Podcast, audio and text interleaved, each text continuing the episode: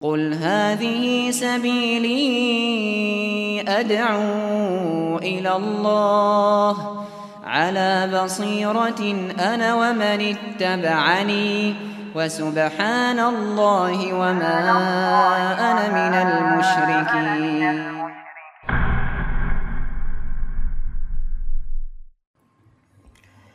Bismillahirrahmanirrahim Assalamualaikum warahmatullahi wabarakatuh Alhamdulillahirabbil alamin.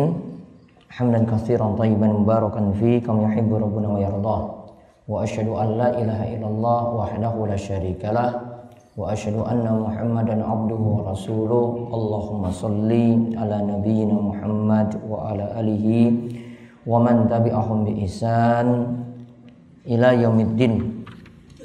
Allahumma inna na'udzubika min ilmin la yanfa wa min qalbin la yakhsha wa min wa min nafsin la tasba wa min da'watin la yustajabu laha. Alhamdulillah uh, para jamaah sekalian, para peserta daurah kitab tauhid yang semoga senantiasa dirahmati oleh Allah Subhanahu wa taala. Saat ini kita masuk sesi yang kelima dari pembahasan kitab tauhid karya Syekh Muhammad bin Abdul Wahab. Kita masuk pada bab yang baru yaitu bab ketiga man haqqaqa tauhida dakhala jannata bighairi hisab wala azab yaitu siapa yang mewujudkan tauhid dengan benar maka dia masuk surga tanpa hisab dan tanpa siksa tanpa azab. Kalau di terjemahan ditulis bab 3 pahala orang yang merealisasikan tauhid. Lalu diterjemahkan barang siapa yang mengamalkan tauhid dengan tulus, dengan murni, maka dia akan masuk surga tanpa hisab. Jadi tidak mampir ke neraka, namun dia masuk langsung ke dalam surga. Nah kata saya Sulaiman At-Tamimi yang dimaksudkan orang yang merealisasikan tauhid, yang mewujudkan tauhid, di sini dia tidak berbuat syirik. Jadi bisa diberikan keterangan maksud bab ketiga ini tidak berbuat syirik, lalu mewujudkan tauhid dengan benar, juga menjalankan perintah dan menjauhi larangan. Juga menjalankan perintah dan menjauhi larangan. Bapak pengawasan ahad pagi ya kita bahas dulu kitab tauhid karena ini nanti penting ya nanti yang belum punya kitabnya mudah-mudahan kitabnya masih ada nanti bisa diambil atau dibawa pulang nanti. Jadi ada yang merealisasikan tauhid, dia tidak berbuat syirik, lalu dia mewujudkan tauhid dengan benar, dia melakukan setiap perintah dan menjauhi setiap larangan Allah Subhanahu wa taala. Dia jauhi setiap larangan-larangan Allah Subhanahu wa taala. Nah, orang seperti ini nantinya akan dijanjikan seperti yang nanti akan dibahas terutama nanti pada hadis yang nanti akan disinggung hadis yang panjang yang menceritakan tentang 70 ribu orang yang masuk surga tanpa hisab tanpa perhitungan nanti akan dibuktikan memang tidak akan dihisap dan akan masuk surga secara langsung dan tidak akan disiksa. Baik, kita lihat ada dua dalil Al-Quran dan satu hadis dari Nabi Shallallahu Alaihi Wasallam. Saya dibaca. Allah Ta'ala berfirman Inna Ibrahim kana ummatan qanitan lillahi hanifan walam yakun minal musyrikin. Sesungguhnya Ibrahim adalah seorang imam yang dapat dijadikan teladan lagi patuh pada Allah dan hanif. Sekali-kali bukanlah dia termasuk orang-orang yang berbuat syirik. Taib. Kita lihat surat An-Nahl ayat 120. Dijelaskan tentang Nabi yang mulia, kekasih Allah, Nabi Ibrahim alaihi salam. bapaknya para nabi. Disebutkan inna Ibrahima kana ummatan qanitan lillahi hanifa walam yakum minal musyrikin. Sesungguhnya Ibrahim ini adalah ummah, suri tauladan yang baik. Jadi imam, suri tauladan yang baik, qanitan lillah, dia taat pada Allah Subhanahu wa taala. Hanifa berada di jalan yang lurus, walam yakum minal musyrikin. Dan Nabi Ibrahim tidak termasuk orang-orang yang berbuat syirik. Maka perlu dicatat Ibrahim dalam ayat ini surat An-Nahl ayat 120 punya empat sifat. Nabi Ibrahim itu punya empat sifat. Yang pertama ummatan. Yang dimaksudkan dengan ummatan yaitu suri tauladan dan sebagai imam yang mengajarkan kebaikan.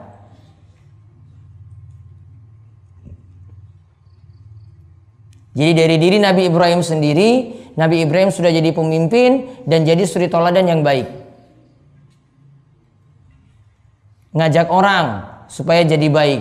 Karena ada pemimpin yang cuma pemimpin untuk dirinya sendiri. Dia tidak ingin kebaikan pada umatnya. Jadi umatnya begitu saja. Rakyatnya begitu saja. Tidak diajak untuk sholat, tidak diajak untuk kewajiban-kewajiban. Dia punya jabatan, dia punya tanggung jawab. Juga dia tidak manfaatkan untuk kebaikan umatnya. Namun Ibrahim memberikan contoh pada kita. Ibrahim itu pemimpin, Nabi Ibrahim alaihissalam itu pemimpin. Kemudian mengajarkan kebaikan juga pada yang lain. Kemudian sifat yang kedua, qanitan lillah. Qanitan lillah yaitu punya rasa takut pada Allah dan taat pada Allah. Punya rasa takut pada Allah dan taat pada Allah. Khasyian mutian. Punya rasa takut sehingga sulit untuk berbuat maksiat mutian taat ibadahnya terus, ibadahnya ajak kepada Allah Subhanahu wa taala. Kemudian sifat yang ketiga hanifan. Berada di jalan yang lurus, jalan tauhid dan tidak menyimpang, tidak berbuat syirik. Berada di jalan lurus yaitu jalan tauhid dan tidak menyimpan, tidak berbuat syirik.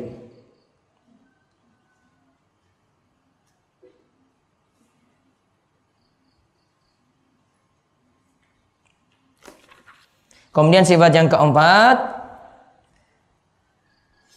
walam yaku minal musyrikin.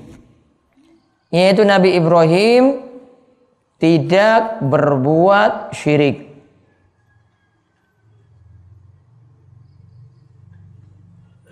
yaitu walaupun sedikit.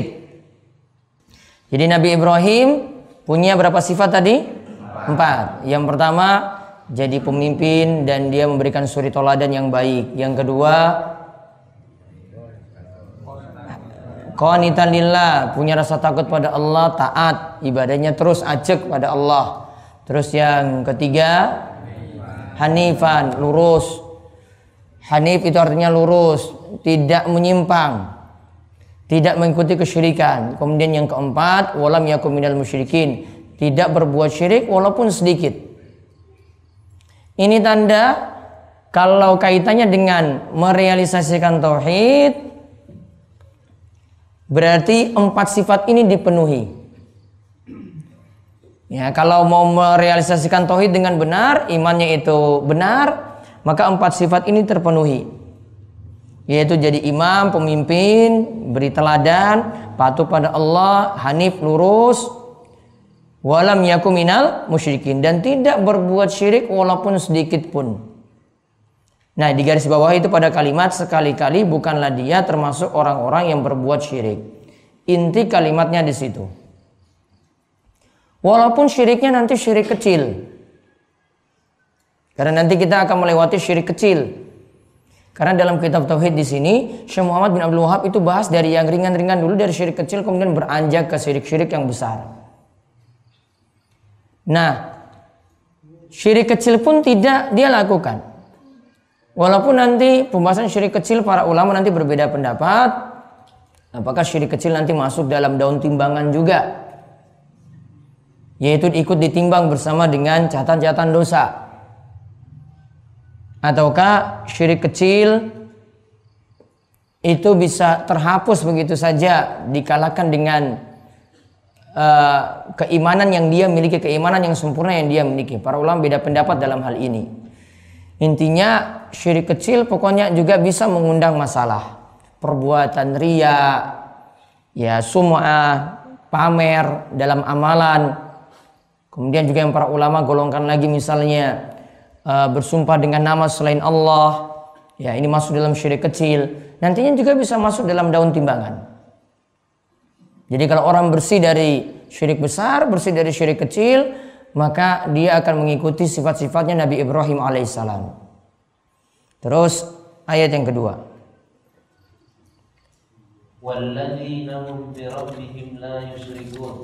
Dan orang-orang yang tidak mempersekutukan Rabb mereka dengan sesuatu pun. Jadi tidak mempersekutukan Allah dengan sesuatu apa pun. Surat Al-Mu'minun ayat 59. Walladzina hum bi rabbihim la yusyrikun. Ini dijelaskan tentang orang-orang yang Allah Subhanahu wa taala sebutkan mereka lah orang-orang yang nanti akan masuki surga. Orang yang mau memasuki surga harus punya sifat mutlak, harus punya syarat, pokoknya dia tidak berbuat syirik. Entah itu tidak berbuat syirik sama sekali atau yang penting syirik besar dia itu jauhi. Namun yang pakai syarat mutlak pokoknya tidak berbuat syirik sama sekali, otomatis nanti masuk surga.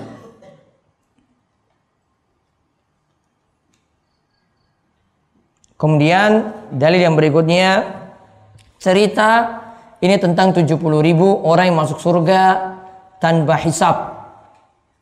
Tanpa pakai perhitungan-perhitungan dan tanpa siksa. Langsung masuk ke dalam surga. Kita lihat dialog terlebih dahulu antara Husain bin Abdurrahman dengan Said bin Jubair. Kemudian nantinya akan dibawakan hadis ya dari Ibnu Abbas tentang 70 ribu orang tadi dan nanti ada syarat-syarat yang nanti disebutkan dalam hadis ini. Dibacakan Husain Husain bin Abdurrahman menuturkan bahwa suatu ketika dirinya bersama Sa'id bin Jubair. Lalu ia bertanya, bertanya Siapakah di antara kalian yang melihat bintang jatuh semalam? Saya kataku. Kemudian saya melanjutkan. Waktu itu saya sedang mengerjakan sholat. Akan tetapi saya sedang Waktu itu saya sedang tidak mengerjakan sholat. Waktu itu saya sedang tidak mengerjakan sholat. Akan tetapi saya sedang terkena sengatan kala jengking Sa'id bertanya Lantas apa yang kamu lakukan? Saya menjawab Minta dirukyah. Taib, lihat.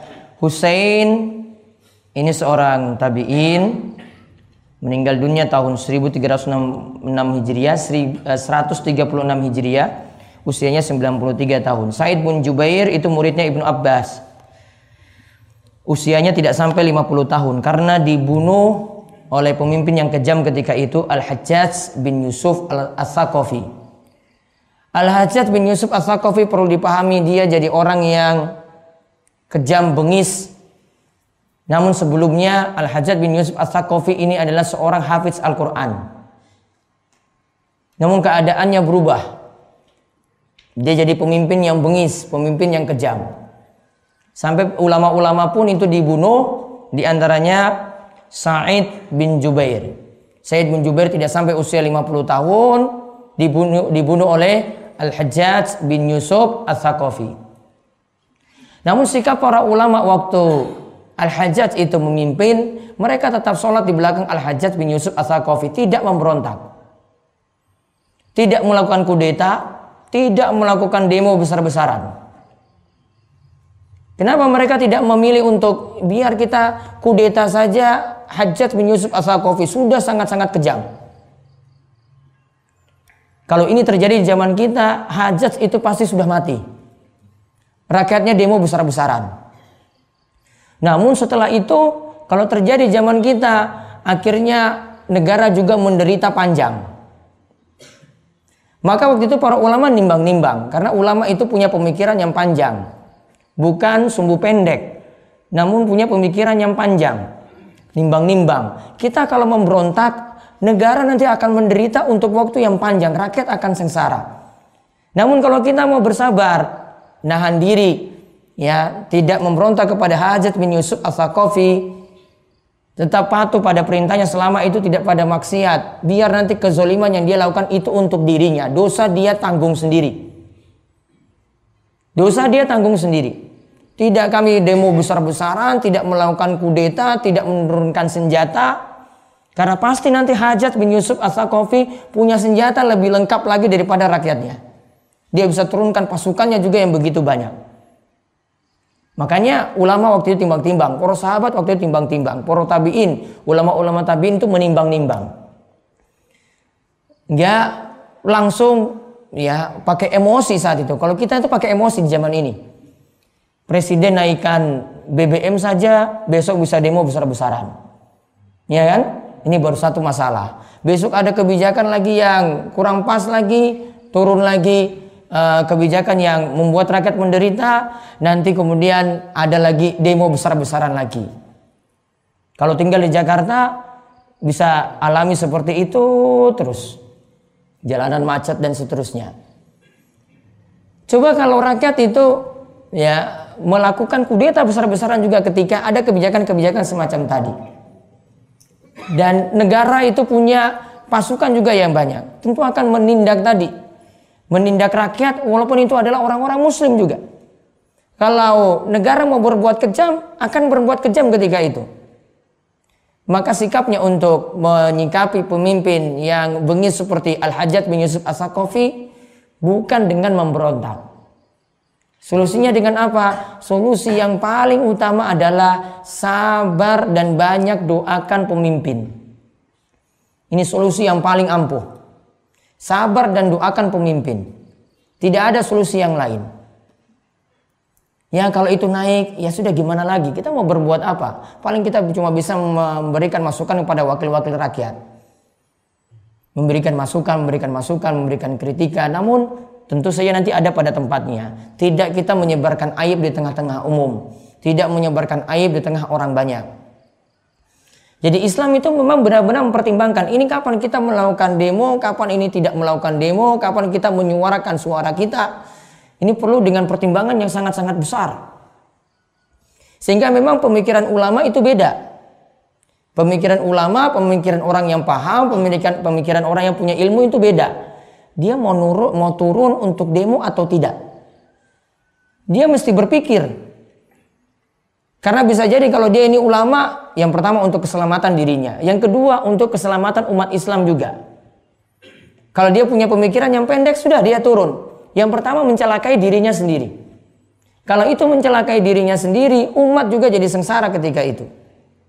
Maka memang pakai perlu pakai pertimbangan yang berat untuk masalah-masalah semacam ini. Ya. Maka ini jadi pertimbangan ya ketika seseorang itu ingin uh, menghadapi pemimpin semacam tadi. Intinya doa sebagaimana kata Fudail bin Iyad, andai saja saya punya doa yang mustajab, doa yang nanti saya yakin itu terkabul, tentu saya akan tujukan kepada pemimpin saya. Saya akan doakan terus kebaikan kepada pemimpin. Kata Fudail, pemimpin itu baik maka rakyatnya nanti akan ikut baik pula. Maka Fudail itu ingin doakan pemimpinnya ketika dia punya satu doa yang mustajab, satu doa yang terkabul. Nah, kemudian di sini disebutkan Husain bin Abdurrahman dan Said bin Jubair ini dialog. Husain ketika itu digigit kala jengking malam hari. Kemudian Said bin Jubair itu tanya, "Kamu tadi malam itu lihat bintang jatuh?" Lihat bintang jatuh.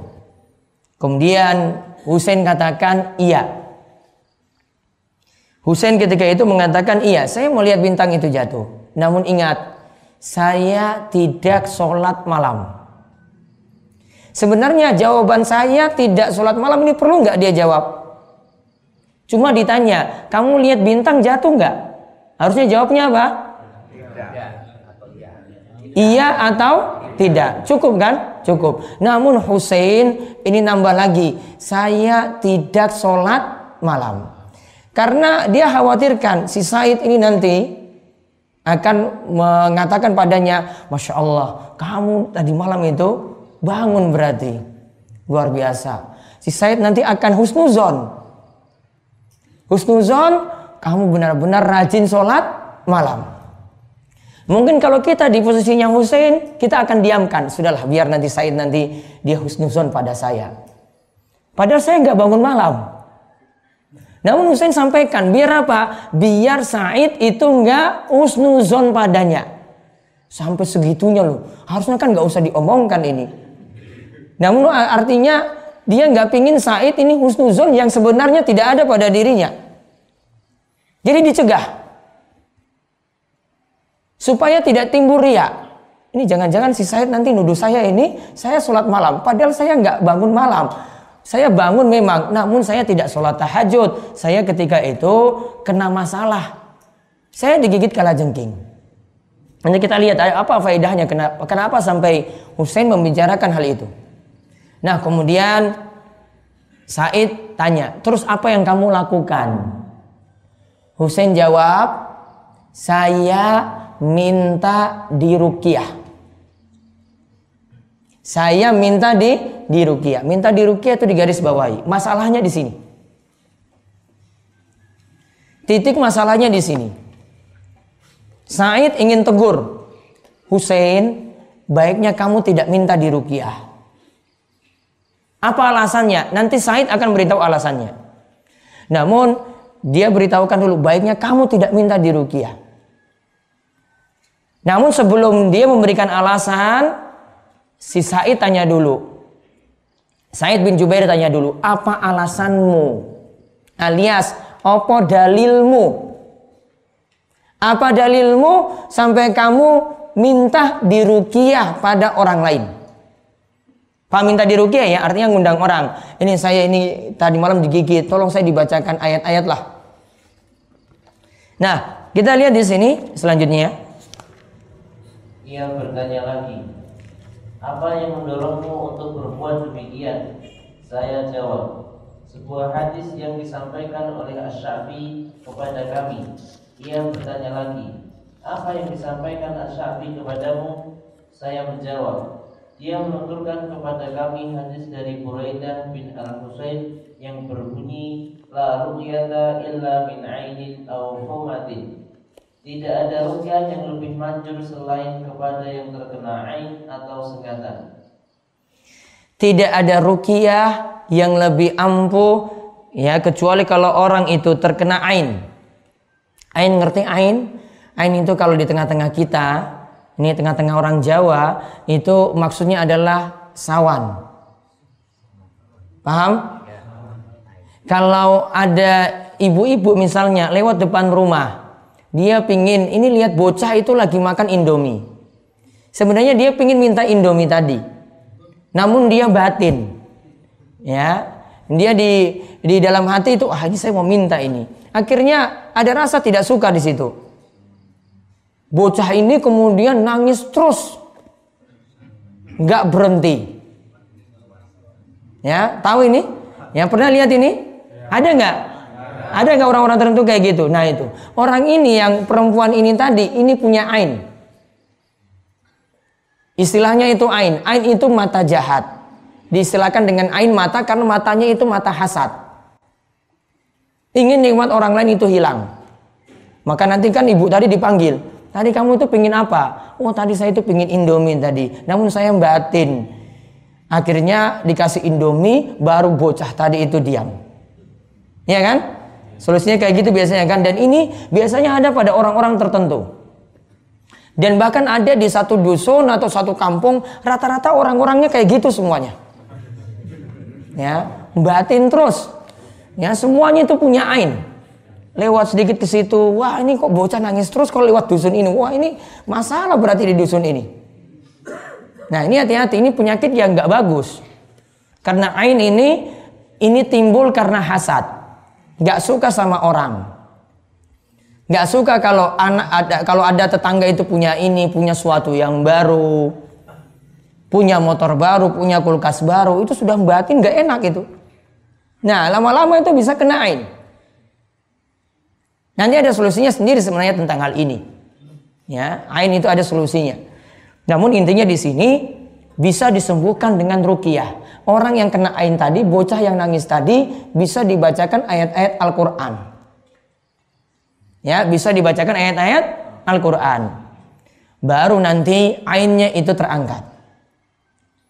Nah, juga bisa ruqyah itu untuk kasusnya Hussein tadi yang digigit kala jengking, yang digigit binatang. Kalau kita bacakan ruqyah tadi yaitu ayat Al-Qur'an atau ada doa-doa dari Nabi Shallallahu alaihi wasallam, maka penyakit tadi bisa terangkat. Penyakit tadi bisa terangkat. Ada bacaan-bacaan bisa baca ayat kursi, bisa, bisa baca Al-Fatihah, bisa baca Al-Ikhlas, Al-Falak, An-Nas. Atau ada dalam hadis-hadis misalnya uh, Nabi Shallallahu Alaihi Wasallam itu pernah membasahi jarinya, kemudian beliau itu usapkan ke tanah, lalu beliau baca, sentuh ke bagian yang sakit misalnya. Bismillahirrahmanirrahim ardina. Biriqati ba'dina. Yushfa sakimuna bi isni rabbina. Ya Allah dengan menyebut namamu dengan turba dengan debu ini yang telah kena air liur di antara kami. Ya Allah sembuhkanlah penyakit ini, sembuhkanlah penyakit ini dengan izinmu. Mudah-mudahan penyakit ini terangkat. Nabi SAW pernah merukiah dan ini bacaan rukiah. Namun ini tidak selamanya untuk orang yang kesurupan jin. Sekali lagi rukia tidak selamanya untuk orang yang kesurupan jin. Namun ada bacaan-bacaan rukia yang itu untuk penyakit-penyakit biasa. Ada yang untuk sakit gigi, ada yang cuma ya di tangannya ini ada rasa pegel misalnya. Kemudian dia rukia dengan baca zikir-zikir seperti tadi. Ya, ini untuk uh, mengatasi penyakit-penyakit semacam itu. Ini namanya rukia. Intinya di sini Husain Sampaikan pada Said, saya punya dalil. Dalilnya apa? Kata Nabi SAW tidak ada rukiah yang paling manjur. Selain ketika mengobati apa? Ain tadi. Atau mengobati sengatan. Selain mengobati ain tadi. Atau mengobati sengatan. Namun Said kemudian beritahu lagi kepada Hussein bin Abdurrahman. Coba dilihat. Sa'id berkata, sungguh sangat baik seseorang yang mengamal, yang mengamalkan apa yang didengarnya. Akan tetapi Ibnu Abbas radhiyallahu anhu menyampaikan kepada kami sebuah hadis dari Nabi Shallallahu Alaihi Wasallam bahwa beliau bersabda. Taib, lihat Said tetap masih muji Hussein, nggak menyalahkan karena Hussein berbuat seperti itu pakai dalil. Jadi kalau ada saudara kita punya dalil dan ini bisa dikompromikan bukan dalil yang keliru. Beda kalau dalilnya itu ngawur. Ya, ada orang yang pakai dalil namun dalilnya itu ngawur, nggak tepat. Ya, ada yang pakai dalil namun dalilnya itu nggak tepat. Namun ada yang pakai dalil dalilnya bisa kita pahami, namun ada yang lebih baik. Maka Said itu tetap masih muji. Dia katakan kepada Hussein, sungguh sangat baik seseorang yang mengamalkan apa yang ia dengar. Ya itu hadis kamu, masya Allah itu sudah bagus sekali. Kemudian Ibnu Abbas it, uh, dia sampaikan ada hadis dari Ibnu Abbas, ini saya rasa lebih baik. Mendingan kamu itu tidak minta di rukiah. Mendingan tidak minta di rukiah. Karena apa? Nanti akan disebutkan sebabnya di sini. Kita lihat cerita tentang hadis Ibnu Abbas ini. Lihat langsung artinya. Telah diperlihatkan kepadamu umat-umat. Aku melihat seorang nabi bersama beberapa orang, seorang nabi bersama satu atau dua orang, seorang nabi yang tak ada seorang pun bersamanya. Taib, lihat. Nabi SAW ini kata Ibnu Abbas pernah ditampakkan. Ini disebutkan nantinya. Ini terjadi dalam peristiwa Isra Mi'raj. Jadi bisa diberi catatan di situ, diperlihatkan di sini dalam peristiwa Isra Mi'raj. Dan ini juga jadi dalil nantinya kalau Isra Mi'raj itu Nabi SAW diangkat ke langit dan nantinya mendapatkan perintah dari Allah berarti sudah sangat pasti Allah Subhanahu wa taala menetap tinggi di atas sana, di atas langit sana, bukan Allah berada di mana-mana. Ya, Allah itu bukan berada di mana di mana-mana, namun ilmu Allah itu ada di mana-mana dan Allah itu punya sifat dekat. Namun kalau zat Allah tetap zat Allah itu di atas langit sana. Karena Isra Mi'raj menunjukkan seperti ini, tidak bisa diingkari. Andai kalau Allah itu di mana-mana, Nabi tidak perlu melakukan Isra Mi'raj. Ya, Nabi tidak perlu melakukan Isra Mi'raj, cukup datang ke suatu tempat di dunia, di muka bumi, dapat langsung di situ. Allah di situ, Allah ada di mana-mana. Namun di sini menunjukkan Allah itu ada di atas langit sana karena Nabi diperintah untuk melakukan Isra dan Mi'raj. Terus Tiba-tiba ditampakkan kepadaku sekumpulan manusia dalam jumlah yang banyak. Nah, taib. Lihat di awal disebutkan ditampakkan dalam peristiwa Isra Mi'raj ada nabi yang di situ disebutkan pengikutnya itu ruhaid atau ar-roh tuh. Pengikutnya itu beberapa. Ar-roh tuh itu di bawah 10. Pengikutnya cuma di bawah 10 orang. Jadi yang ikut ngaji itu kurang dari 10. Kemudian ada nabi lagi wa ma'ahur rajul wa rajulan. Ada nabi yang pengikutnya satu. Ada nabi yang pengikutnya itu dua. Coba lihat.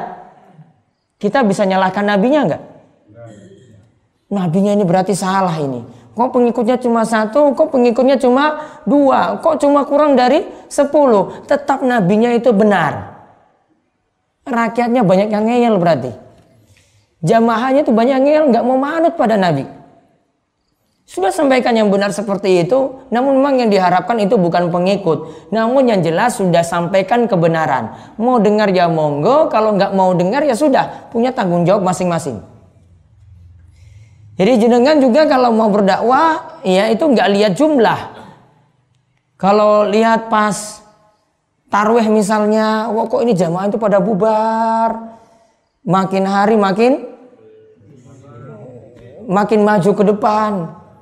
Ya, bukan makin mundur ke belakang, namun makin maju ke ke depan. Ya, ya memang seperti itu. Ya, yang sedikit tetap didakwahi, nanti banyak juga tetap didakwahi. Ya, buktinya apa? Lihat di sini, pengikutnya cuma satu atau dua, dua orang.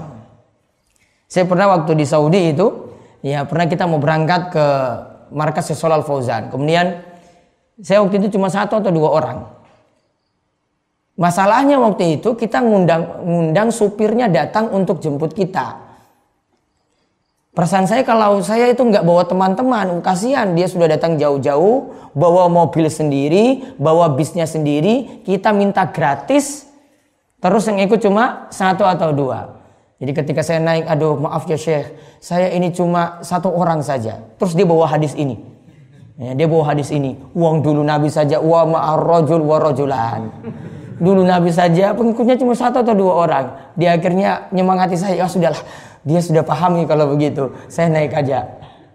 Ya, naik saja karena dia sudah hibur seperti tadi. Ini yang punya bis, ya. Ini yang punya bis. Kita cuma nelpon. Syekh, saya di pintu satu. Kayak kita yang punya mobil begitu. Saya di pintu satu, tolong saya nanti dijemput ya. Padahal dia yang punya mobil, dia yang nyupirin sendiri. Nah, lihat, dia yang punya mobil, dia yang nyupirin sendiri. Tanda wong Arab itu pintar untuk sodakoh. Ya kan? Pintar untuk sodakoh. Makanya dijemput sini. Siapa yang mau ikut di saya? Cari penumpang untuk ng ngaji. Biayanya dari mana? Dia sendiri yang nanggung. Dia sendiri yang nanggung. Kadang dia bawa teh, kita di bis itu nanti dia kasih snack, kemudian kasih teh, minum, ya. Kasih seperti itu bebas. Suruh istrinya yang buat. Namun terus dinikmati. Syekh itu masih ada minum nggak? Minum lagi. Nikmati apa yang dia punya. Itu gratis. Makanya kalau datang ke DS itu dapat gratisan itu dari orang Arab itu contohnya. ya, itu dari orang Arab itu contohnya. Pingin gratis. Kalau kiai-kiai di tempat lain itu itu nyumbang, kita datang terus masukin kotak infak kan dibuat terbalik. Ya, kasih ke bis-bis yang ada. Ya, kenapa? Ini dibuat seperti ini biar orang semangat. Contohnya dari sana dulu.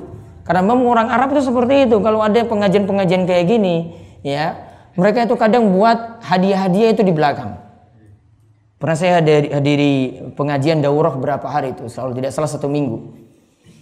Ngaji sudah kasih kitab gratis, sudah ada makan sarapan pagi juga, ada yang nginap, namun saya nggak nginap. Ya. Lalu di akhir pertemuan ada undian. Undiannya berhadiah apa? Undian berhadiah iPad. iPad itu harga berapa? Harga 6 juta. iPad bukan satu. iPadnya itu banyak. Dikeluarkan box-box satu satu satu kajian itu tumpuk di depan sini seperti ini. Ayo siapa yang dapat nomor ini? Nomor undian sekarang ini maju. Ini maju. Ya, saya nggak dapat karena saya bukan peserta. Cuma lihat orang saya dapat. Aduh ini dapat iPad seperti itu enak sekali. Ya, kayak gitu pak. Ini mejanya nggak cukup pak.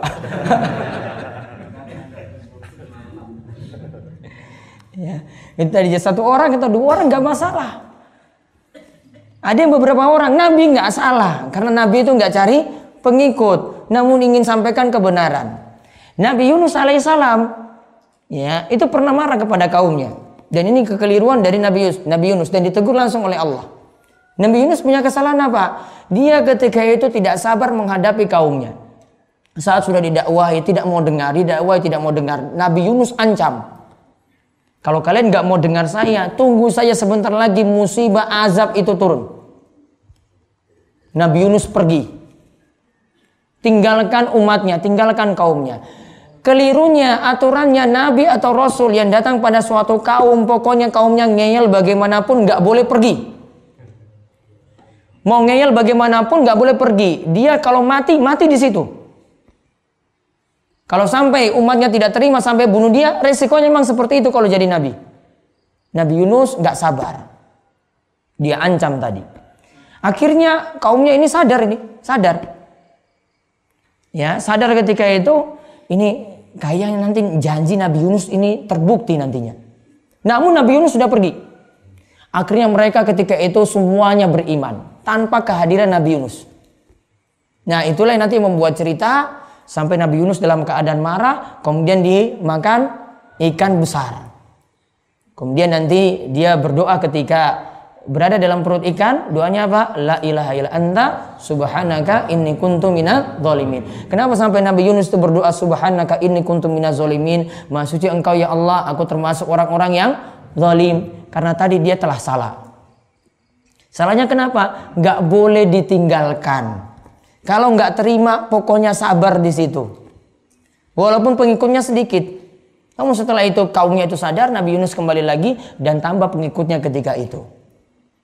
Intinya orang yang jadi mendakwahi orang lain, kadang kita dakwahkan tauhid juga diingatkan syirik, nggak ada yang terima. Resikonya seperti itu.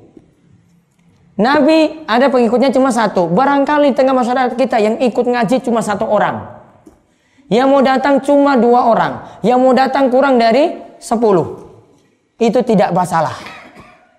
Bahkan ada yang tidak punya pengikut sama sekali. Dia sendiri yang mau menerima kebenaran, dia sendiri yang mau ngaji. Enggak masalah. Karena yang penting kebenaran itu diterima. Terus. Aku mengira bahwa mereka itu adalah umatku. Akan tetapi dikatakan kepadaku, ini adalah Musa bersama kaumnya. Tadi Nabi ingat lihat kumpulan yang banyak, orang yang banyak.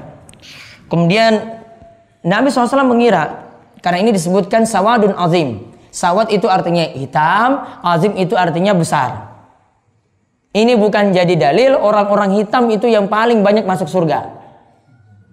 Karena orang-orang negro, orang-orang hitam ini bisa berdalil pakai dalil ini. Wong ini loh dalil sawadun azim. Orang hitam itu yang paling banyak masuk surga. Jadi kan putih-putih itu nggak bisa.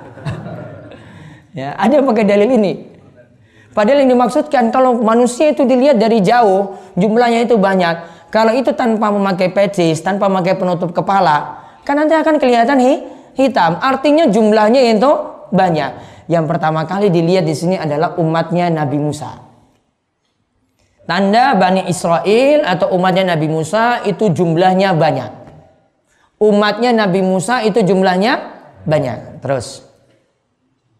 Lalu aku melihat lagi sekumpulan manusia dalam jumlah yang banyak dan dikatakan kepadaku ini adalah umatmu. Nabi lihat lagi di ufuk lagi, dilihat lagi jumlah umat yang banyak, baru nanti disebut itu adalah umatmu, hai Nabi Muhammad. Apa tandanya? Di antara tandanya kalau itu adalah umatmu, Nabi SAW itu bisa tahu itu adalah umatnya. Tanda yang paling penting itu min asaril wudhu. Tanda yang paling penting itu adalah dilihat dari bekas-bekas wudhu. Berarti syaratnya apa kalau dilihat dari bekas wudhu? Syaratnya itu sholat. Syarat penting. Ya, syaratnya itu sholat. Baru Nabi tahu, oh ini adalah umatku. Lihat dari mana? Kok bisa dibedakan dengan yang tadi? Dilihat dari ini punya bekas wudhu yang nampak. Karena memang Nabi SAW diberikan keistimewaan dari umatnya itu dibedakan dari umat yang lainnya dilihat dari bekas wudhu. Ya, dilihat dari bekas wudhu. Terus.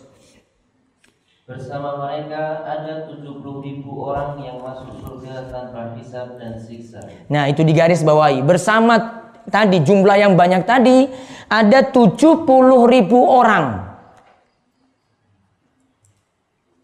70 ribu orang yang masuk surga tanpa hisap dan tanpa siksa. Kira-kira jumlah 70 ribu itu banyak atau sedikit? Dari sekian umat Nabi Muhammad SAW, dari Nabi Muhammad datang sampai nanti kiamat, cuma 70 ribu. Penduduk Panggang berapa? Gunung Kidul berapa Pak Camat? Gunung Kidul? Hah? 700 ribu. Berarti sak kecamatan saja nggak bisa ini 70 ribu ya? 70 ribu. Namun diberikan catatan tambahan. Dari 70 ribu tadi, setiap seribunya ada 70 ribu lagi. Ditambahkan dalam riwayat Ahmad. Dari 70 ribu, ambil setiap seribunya. Setiap seribunya ada 70 ribu lagi. Totalnya berarti 4 juta 900 ribu. Masih sedikit juga? Sedikit kan? Iya, memang kayak gitu sedikitnya. Ya, 4 juta 900 ribu. Orang Indonesia saja 200 juta, nggak bisa berarti semuanya. Jogja berapa? Nah, 10 juta. Hmm, orang dari Jakarta baru 10 juta. Ya. Itu pun nggak bisa orang Jogja pun semua nggak bisa ini. Nah lihat jumlahnya 70 ribu setiap seribunya lagi itu ada 70 ribu. Terus lanjut. Itu di garis bawah ya kuncinya di situ. Rasulullah Shallallahu Alaihi Wasallam lantas bangkit dan memasuki rumah.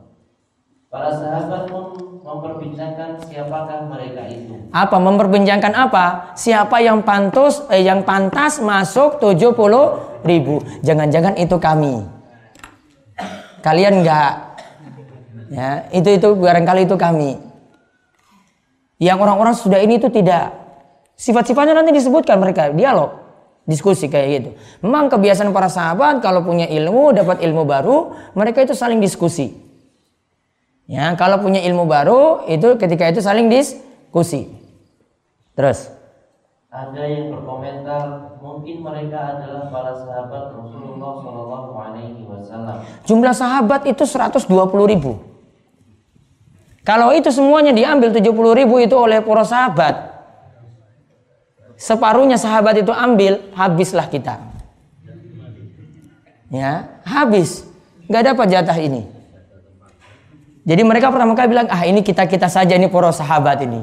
Para sahabat itu siapa? Yang bertemu dengan Nabi SAW dalam keadaan beriman dan mati dalam keadaan beriman. Jadi syaratnya bertemu dengan Nabi. Gak mungkin sahabat Nabi itu hidup saat ini itu gak mungkin.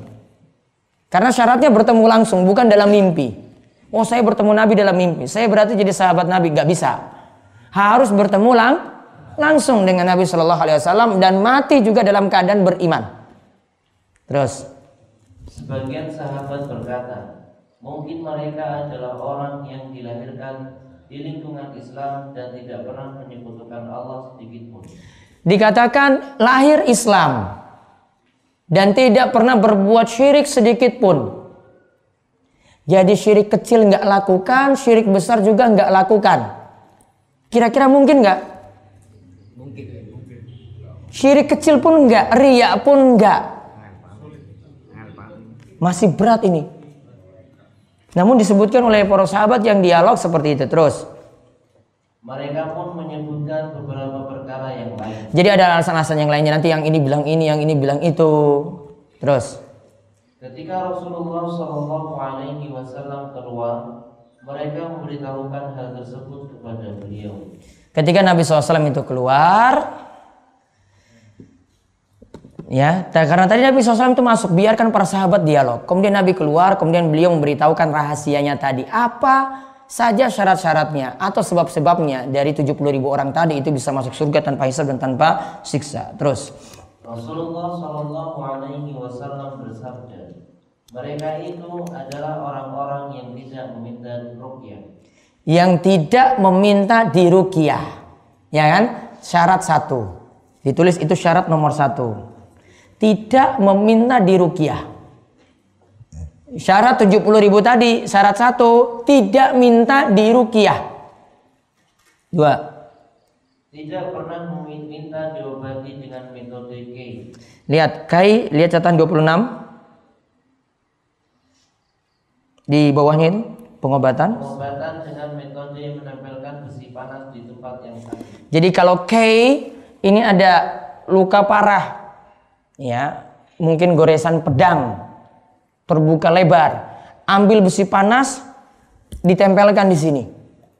Ini namanya pengobatan dengan cara K masih ada nggak zaman ini? Ada juga? Pakai besi panas kok besi panas. Hah? sekarang apa? Tato mungkin kalau sekarang itu. Ya intinya ada pengobatan kayak gini dulu tidak minta dikei. Ini syarat yang kedua. Tidak minta dikei. Yang ketiga. Tidak tatoyur dan hanya bertawakal kepada Allah. Tidak tatoyur. Tatoyur diberikan keterangan beranggapan sial. Pembahasannya ada sendiri. Beranggapan sial gimana? Saya melihat sesuatu waktu. Ini saya anggap sial. Akhirnya saya urungkan niat untuk lakukan sesuatu ini. Jadi beranggapan sial. Pesimis kalau menemukan sesuatu. Dia kurang tawakalnya pada Allah. Entah itu waktu. Dia anggap ada waktu-waktu sial. Kalau ketemu dengan waktu ini tidak boleh lakukan hajatan-hajatan. Nggak boleh ada manten. Kapan Kak Kawa nggak ada manten? Itu tuh Pak Kawa itu kapan? Kapan Pak nggak nggak ada nggak ada job kapan? Surah terus ruah. Ya Ramadan ya jelas Pak puasa. Apa? Ruah? Ruah juga. Ruah kalau bulan surah. Ruah dan surah nganggap sial bisa kena musibah. Oh berarti tiga bulan satu tahun itu yang ini pray ya pak ya? Ramadan, Ruah, Surah. Yang paling laris awal. Iya Sawal yang paling laris itu. Nah lihat, nganggap ada waktu ini waktu sih sial, nggak boleh lakukan hajatan-hajatan besar. Ada juga yang hitung-hitung hari, ada hari jelek, ada hari-hari baik. Ini masuk tatoyur juga. Ada yang dengan tempat. Ada yang dengan tempat. Kalau lewat rumah keramat ini, kalau lewat kuburan-kuburan ini, lampu mesti dinyalakan atau diklakson. Tit, tit, tit, ngebel dulu baru lewat. Kalau enggak, hati-hati nanti sampai di ujung.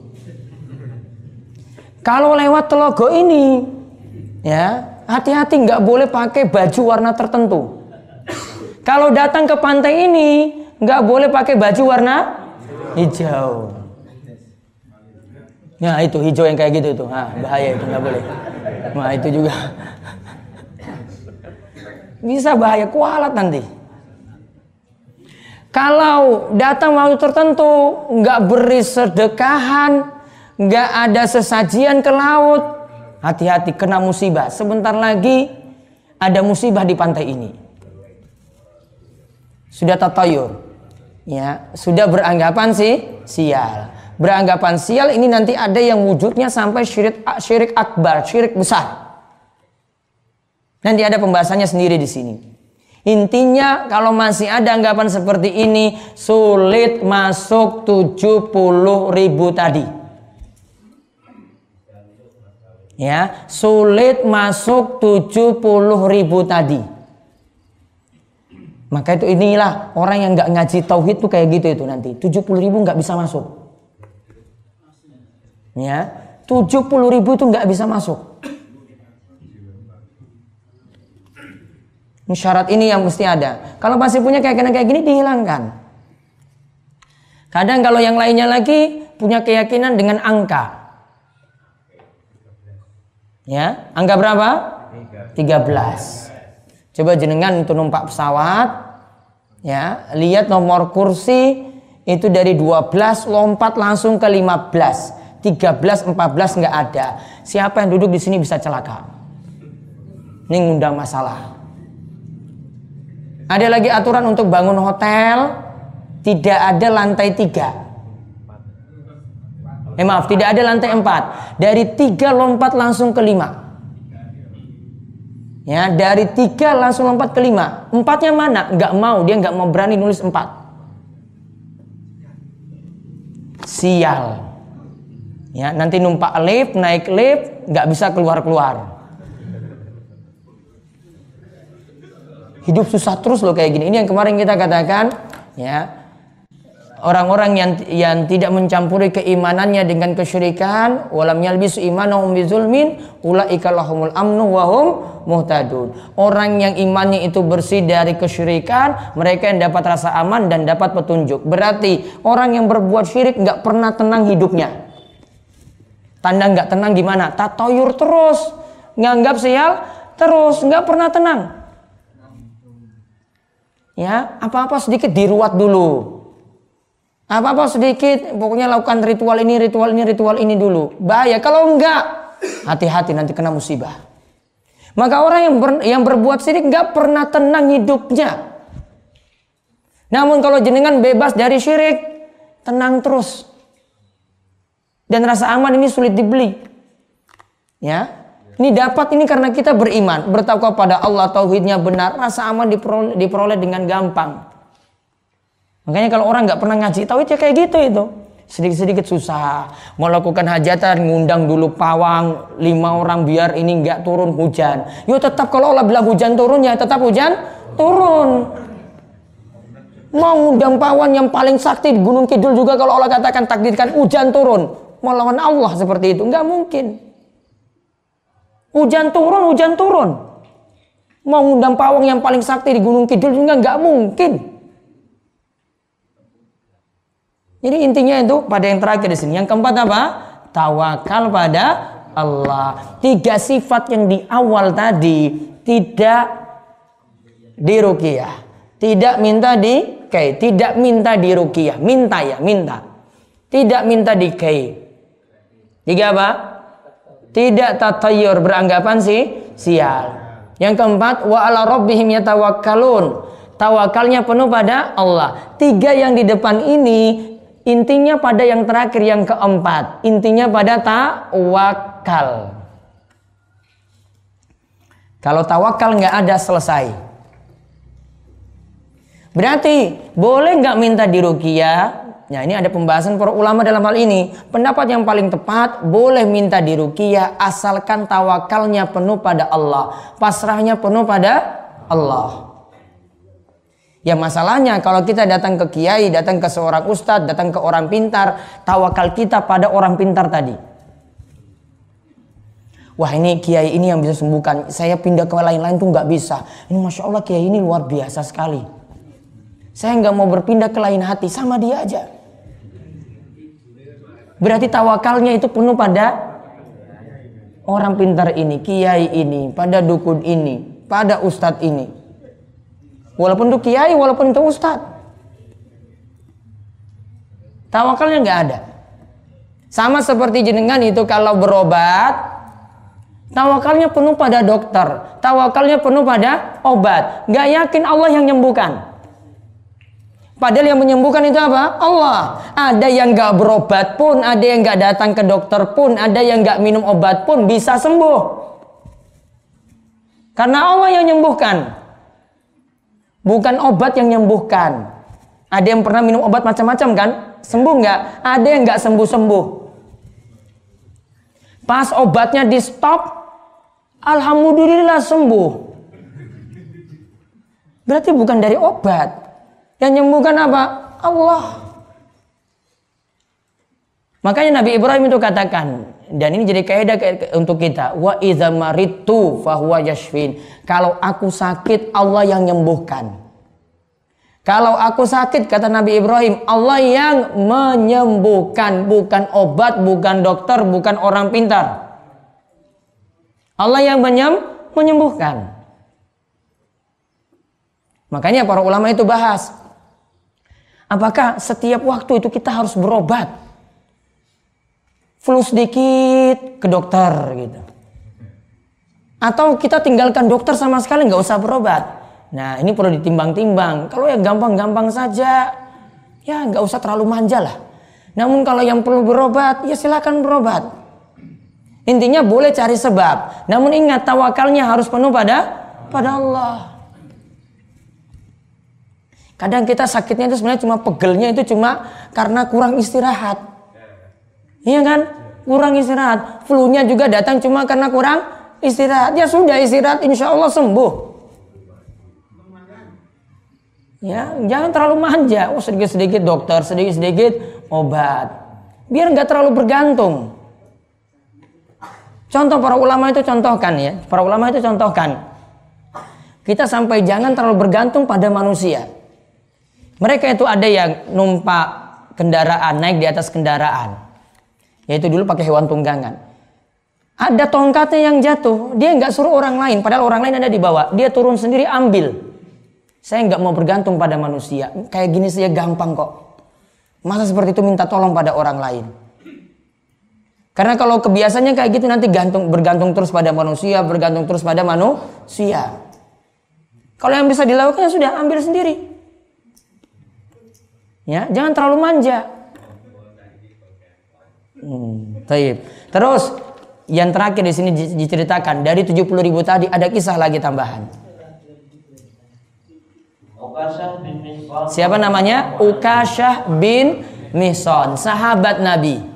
Ukasyah bin Mison, sahabat Nabi. Kalau mau namakan anak, namakan ini Ukasyah. Ukasyah. Ya, terus. Dan mengatakan, Wahai Rasulullah, berdoalah kepada Allah agar aku termasuk golongan mereka. Coba lihat Ukasyah katakan pada Nabi. Tadi kan dengar ceritanya dari Nabi seperti itu kan? Dia berdiri, kemudian dia katakan pada Nabi, Ud'ullaha ayyaj'alani minhum. Wahai Rasulullah, berdoalah pada Allah. Berarti dia tawasul dengan Rasul. Tawasulnya gimana? Tawasulnya minta pada Rasul berdoa pada Allah. Ini namanya tawasulan. Namun Rasul itu masih hidup. Maka boleh meminta meminta kepada ustadz, minta kepada kiai, ya, minta kepada orang lain tolong berdoa pada Allah doakan saya atau dia mau pergi umroh. Ini kebiasaan para sahabat juga. Mau pergi haji, tolong nanti doakan saya di tanah suci. Boleh. Ada sahabat yang pergi, ya. Kemudian Umar tuh katakan kepada dia, La tansana fi du'aika. Jangan lupakan kami dalam doa-doa baikmu. Jangan lupakan kami dalam doa-doa baikmu. Artinya dia minta ketika pergi umroh atau haji tadi, Umar minta untuk doakan. Jadi boleh minta, namun catatannya boleh minta pada orang soleh yang masih hidup, bukan pada orang soleh yang sudah berada di dalam kuburan. Gak boleh minta pada orang mati, walaupun tawasulan juga. Pernah kita bahas kemarin ketika bahas kitabul janais, ya, atau kita bahas bulughul maram, bentuk yang tidak boleh itu ada tiga, yaitu berdoa yang tidak boleh di kuburan itu ada tiga. Yang pertama apa? Berdoa sebagai perantara, tawasulan. Ini orang soleh jadi perantara, minta dia berdoa pada Allah nggak boleh. Ya, tawasulnya dimaksudkan sini lewat perantara zat orang ini dengan perantara orang soleh yang sudah mati ini, ya Allah kabulkanlah doa doa kami.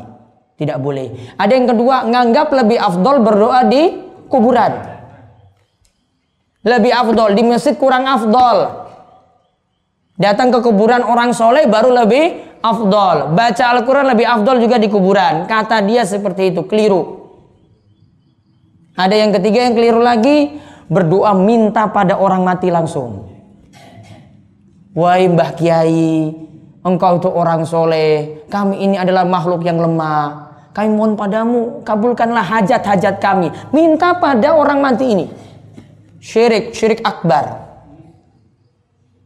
Kafir keluar dari Islam jika melakukan hal ini. Batal Islamnya, walaupun KTP-nya itu Islam. Karena nggak butuh sekarang pengakuan. Amalanmu apa? Nah sekarang hadir Ukasa bin Mison. Dia katakan pada Rasul, Wahai Rasulullah, mintalah pada Allah supaya aku masuk bagian dari 70 ribu tadi. Berarti kalau Ukasha masuk berarti sudah berkurang jadi 69.999. Ya, sudah dapat bagian ini. Coba lihat. Nah, lanjut. Rasulullah Shallallahu Alaihi Wasallam jawab, engkau termasuk golongan mereka. Maksudnya apa? Masuk 70 ribu. Berarti sudah berkurang kan? Sudah berkurang sudah berkurang jatah satu. Terus. Sahabat yang lain lantas berdiri dan mengatakan, berdoalah kepada Allah agar aku termasuk di antara mereka. Yang lain berdiri lagi, ukasa sudah boleh. Berarti kami lagi kalau minta lagi, kami mungkin nanti dapat lagi jatah. Jumlah sahabat Nabi 120 ribu. Taruhlah mungkin yang hadir nggak sampai segitu.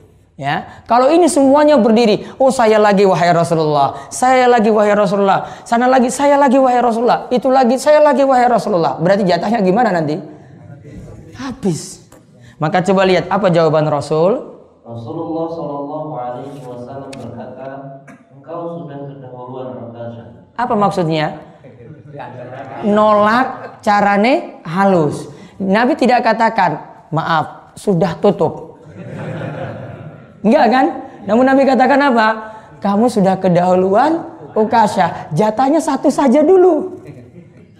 Terus Nabi juga halusnya gimana? Karena kalau ini diizinkan,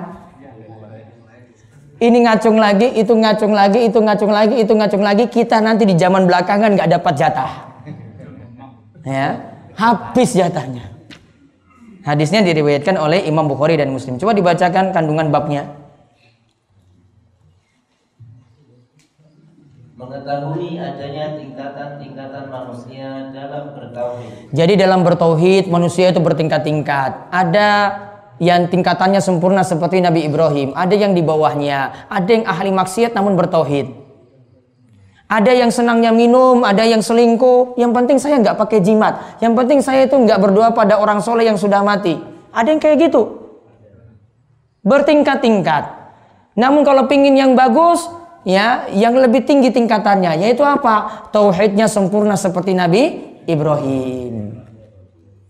Dia bertauhid, tinggalkan syirik, ya lakukan perintah, sholat dikerjakan, perintah-perintah yang wajib dilakukan, larangan ditinggalkan.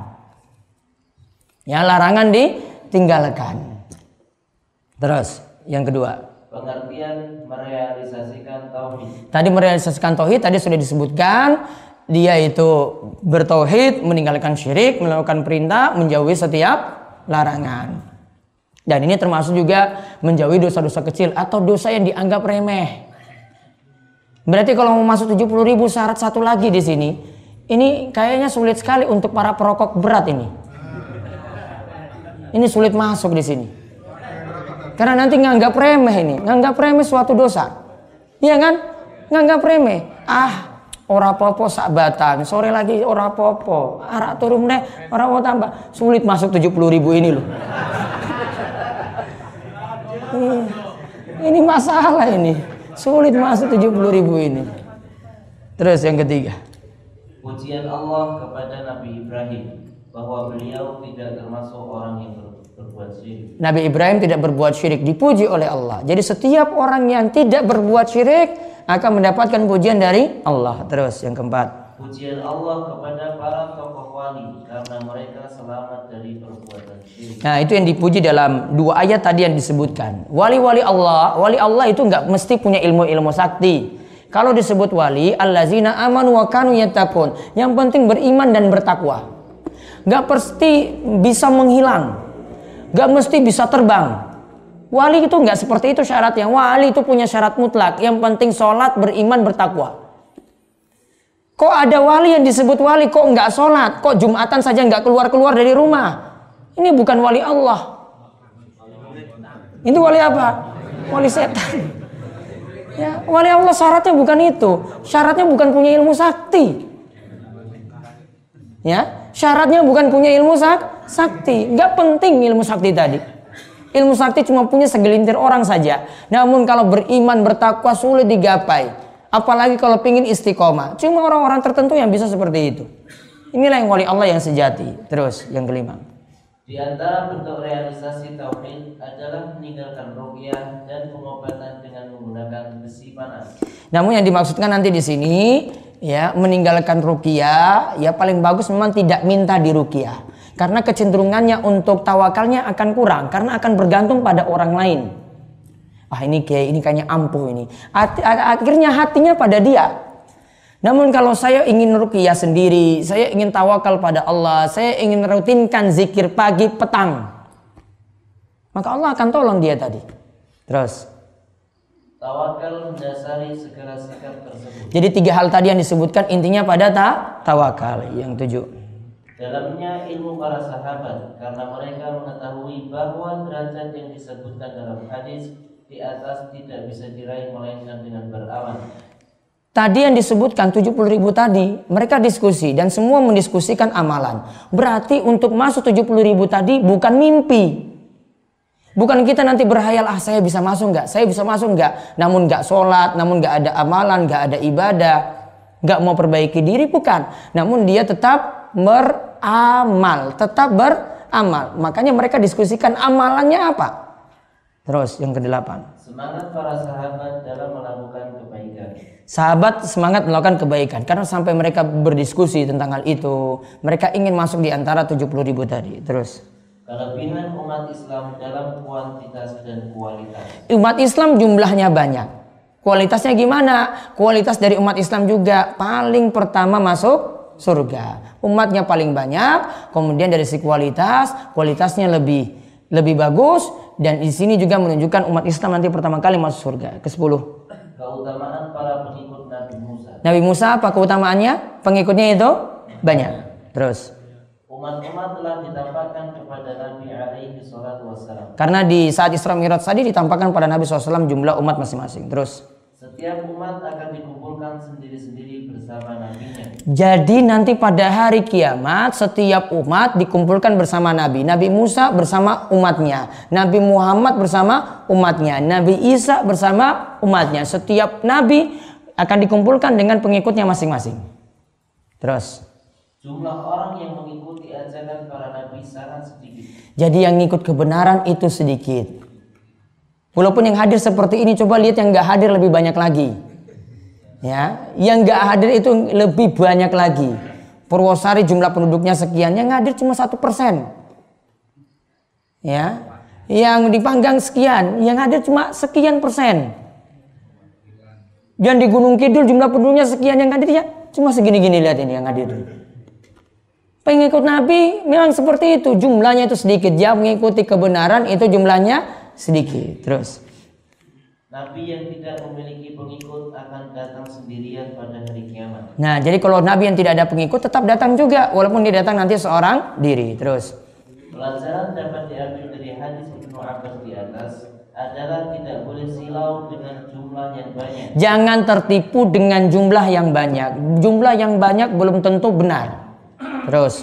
Dan tidak merasa kecil hati dengan jumlah yang sedikit. Namun jangan kecil hati dengan jumlah yang sedikit. Jumlah sedikit nggak masalah karena patokannya bukan jumlah. Namun patokannya itu bagaimana kebenaran itu bisa disampaikan. Terus 16.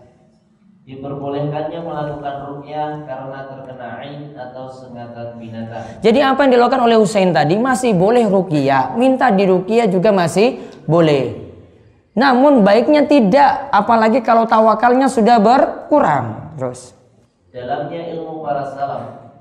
Hal ini bisa dipahami dari ucapan telah berbuat baik orang yang mengamalkan apa yang didengarnya akan tetapi. Artinya di sini para ulama dahulu tetap muji tadi dia.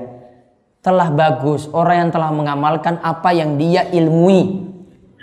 Berarti yang sudah diilmui tadi sudah benar ya yang diilmui tadi itu sudah benar ya maka amalkan sesuai dengan itu dia tidak nyalahkan karena sudah punya dalil terus yang ke-18 orang-orang salaf tidak suka dipuji dan orang-orang salaf tidak suka dipuji orang lain atas perbuatan yang tidak mereka lakukan tadi Hussein itu menepis saya tidak sholat malam apa maksudnya? Biar ini nggak husnuzon pada saya, padahal saya nggak lakukan.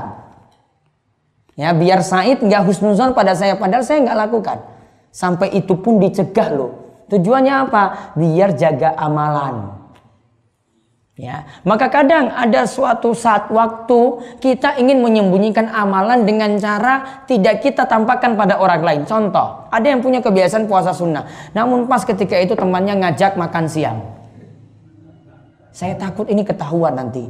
Pas Senin Kemis. Wah ini jangan-jangan nanti dia husnuzon sama saya. Saya ini puasa. Saya nolak tadi itu saya itu puasa. Amalan saya ketahuan. Maka kadang dia putuskan. Sudahlah saya batalkan. Yang pertama untuk menyenangkan teman yang traktir. Yang kedua tadi untuk jaga amalannya. Biar nanti saya tetap lakukan puasa ini tanpa dia itu ketahui. Itu nanti menandakan lebih ik ikhlas. Terus ke-19. Sabda Rasulullah sallallahu alaihi wasallam, engkau termasuk golongan mereka adalah termasuk tanda-tanda kenabian beliau. Engkau termasuk golongan mereka. Artinya di sini ini tanda kenabian Nabi karena beliau ketika itu katakan Ukasha kamu masuk. Padahal ini belum hari kiamat ini. Engkau masuk 70 ribu tadi. Dan ini wahyu berarti. Dan memang nanti kenyataannya seperti itu bagi Ukasha. Terus. Keutamaan Ukasha. Keutamaan Ukasha. Karena dia sudah dijamin 70 ribu. Kita belum dijamin. Ukasha sudah dijamin. Maka yang belum dijamin harusnya lebih semangat lagi beramal. Yang sudah dijamin pun tetap dia beramal ini.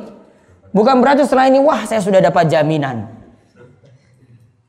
Sudah nggak usah sholat lagi. Para sahabat nggak seperti itu sifatnya. Ya, para sahabat tidak seperti itu. Terus 21. Kata sindiran.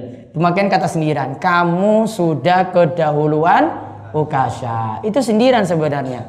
Bukan berarti ini nggak masuk, namun ingin kalimat halus ingin ungkapkan. Terus.